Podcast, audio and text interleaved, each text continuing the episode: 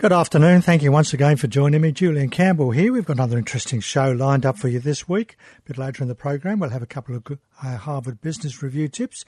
Also chatting with Christina Gerikaitis from Ideation at Work about some actions to take to increase our innovative capacity. But right now, we're going to have a chat with Rebecca McKenzie from Baker Love Lawyers. Good afternoon, Rebecca. Good afternoon, Julian. Thanks for having me back on your show. Yeah, it's been a been a while, a couple of years, and uh, returning from maternity leave just in time to talk about the legal aspects of maternity leave. That's right. Yes, I've just recently returned to the workforce, so um, it was sort of timely to have a bit of a chat about these issues that can arise. So, what some people may not know is that there are quite a few pieces of legislation actually that govern this area, with the main area of law being the Fair Work Act.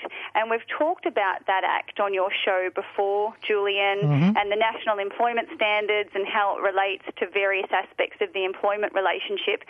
Anyway, it's those laws that provide the framework for parents parents returning to work after having babies.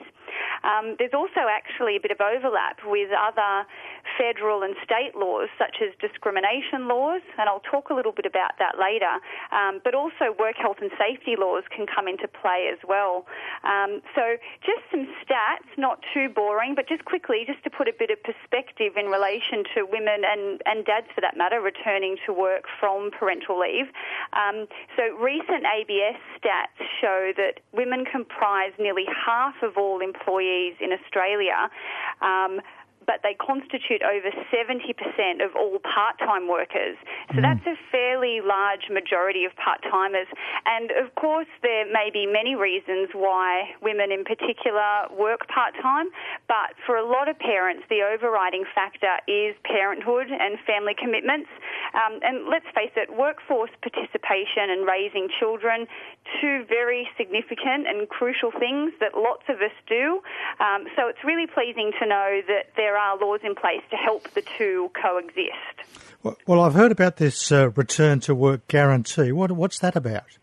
Yeah, so the return to work guarantee is simply that it's it's a guarantee under the Fair Work Act for the worker to return to the pre-parental leave position. So um, that means going back into the same role at the same level of remuneration, same level of responsibilities, etc., as to their previous position. If the job no longer exists, though, within the organisation, then the worker at law is entitled to what's called an available position in terms of being suitably qualified and nearest in pay and status, etc., to the previous position. But sometimes, though, unfortunately, it's not as simple as that. And there have actually been many cases relating to women returning from leave to be told that they've been made redundant due to, say, for example, a restructure of the business. Um, and if this happens, questions can arise in relation to whether the redundancy was a genuine one, and employers can often leave themselves open to legal claims, um, adverse action claims, bre- breaches of workplace rights. I think we've also spoken about that issue mm. before mm. on your show. Mm. So these types of claims can be very costly to businesses. So really, the return to work for working mums and dads needs to be managed very carefully to ensure the best possible outcomes for everyone involved, really. Well, well what else can working parents expect? Expect from employers in terms of legal protections when they return from leave? Yes, that's a really good question, Julian, because as any working parent knows, it's often quite difficult to balance work and family commitments. So the reality is that working arrangements need to often be changed and negotiated. So the Fair Work Act allows uh, many parents or carers of a child who is school aged or younger to request what's called flexible working arrangements. So some examples um, are a request to work part time time instead of full time, um, changing the start and finish times of work, mm-hmm. or even working from home. Um, but people can get even more creative than that and negotiate job share arrangements, for example, or compressed working weeks, nine day fortnights, that sort of thing. So it's really a matter of working out what works for all parties involved and obviously coming to an agreement in relation to that. So if a request for part-time work is made, employers have an obligation at law to consider that request, but they can refuse it on what's called reasonable business grounds. Um, and there's a few of those, and they're they're varied, and obviously it depends on the needs of the business. But factors like costs and the capacity of other workers to fill any void. For example, if somebody is working three days a week instead of five days a week, mm-hmm, mm-hmm. and the general impact on the business and and that sort of thing. So, so you've mentioned other workers, and of course, if someone goes on maternity leave, normally there would be some replacement staff or job sharing of some sort. What what issues are surrounding that when the person returns? Yes, so this is always an issue that comes up, Julian, in terms of managing workloads and allocating staff. And obviously, it can be a bit of a tricky exercise sometimes for, for some employers, particularly small business employers who have quite a small workload to, to share the work around.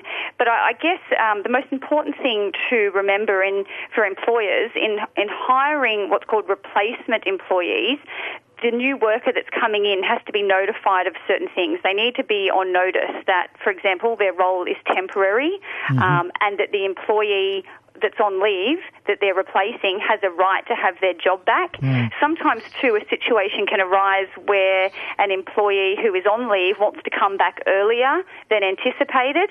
So that needs to be factored into in terms of that replacement employee and how they're going to be managed. Um, another thing for employers to keep in mind is that there's fairly strict consultation provisions uh, in the legislation um, about uh, the situation where if a worker who is on parental leave, if there's going to be a significant change in their duties, um, for example, in terms of their status or their pay or their location of the business or enterprise, um, then that needs to be very carefully communicated to the employee that's coming back from leave. And that's where things can get a bit tricky in terms of restructures and redundancies and that sort of thing. So employers really need to ensure that their procedures are up to scratch in managing the return to work employees. And I would imagine that sometimes uh, discrimination occurs. Uh, can you tell us a bit about that?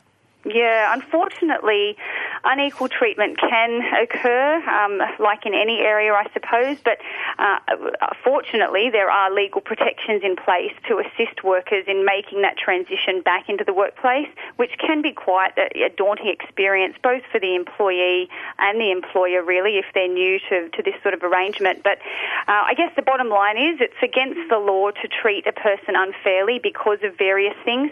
For example, if they're pregnant, if they're breastfeeding, or if they have other family responsibilities. Um, so lesser treatment can be things like giving a worker, you know, a reduced status in terms of their position or fewer responsibilities within the workplace um, just because they are a working parent.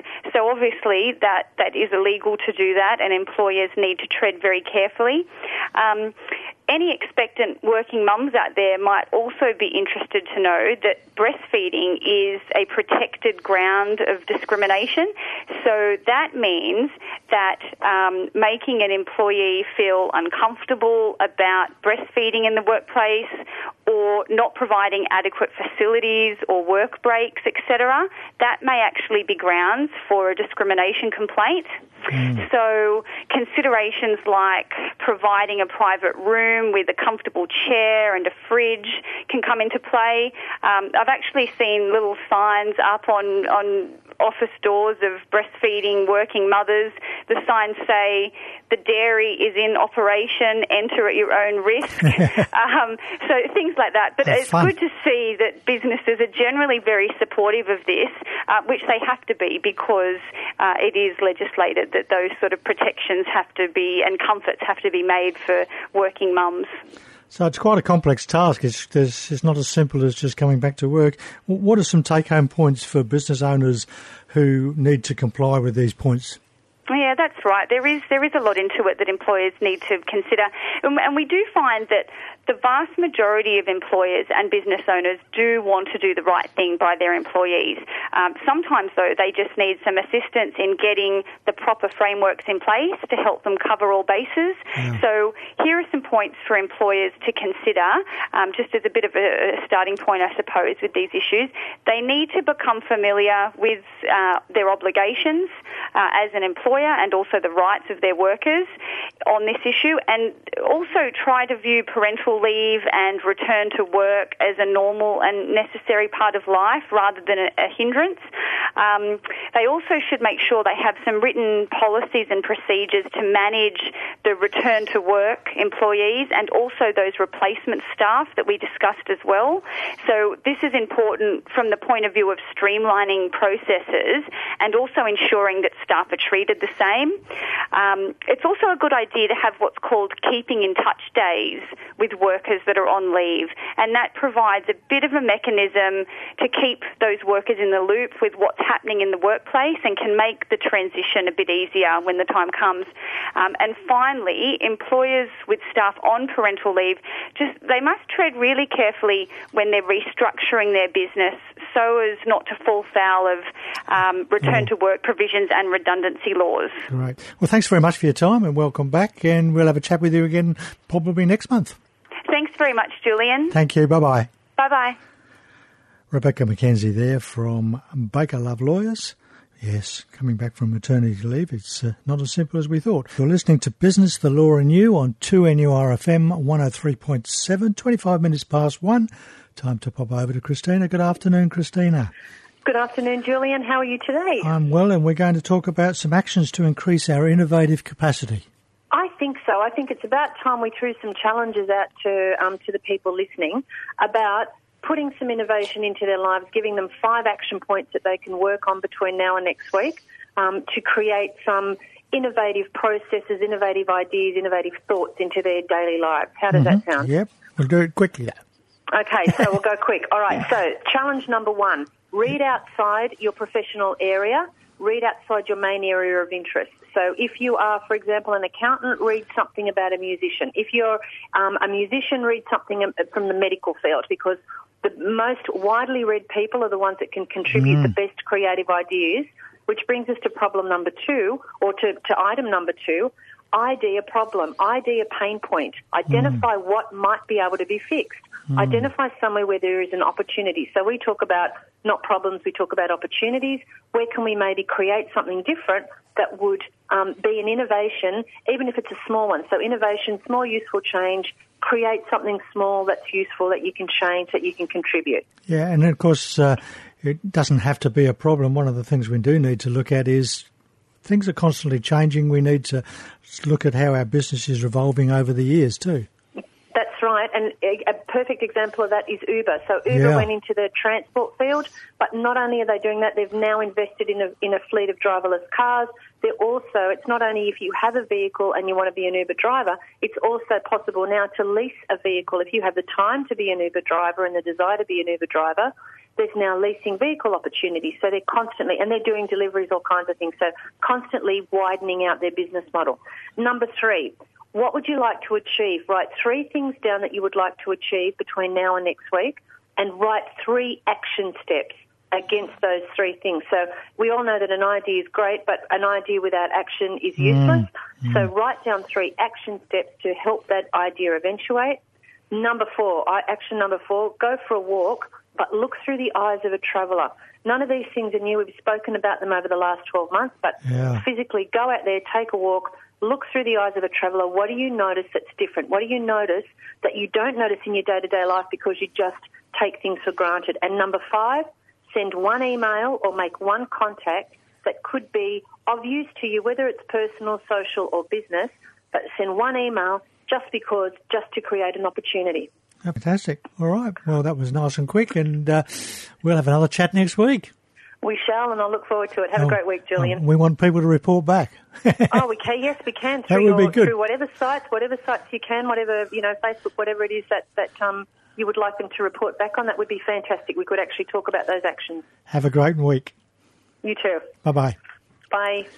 Christina's there with uh, yeah some action points, and uh, that was an interesting one, wasn't it? Set some goals and have the actions to to achieve it. And it's just coming up to 28 minutes to two. Let's have a look at a couple of our Harvard Business Review tips. First one, very interesting one. Good listeners ask good questions. Some people equate good listening with sitting silently, nodding, making eye contact, and when the speaker is done, paraphrasing what you heard. But these things are only part of what makes someone feel that you've heard them. The best listeners go deeper by trying to understand the substance of what the other person is saying.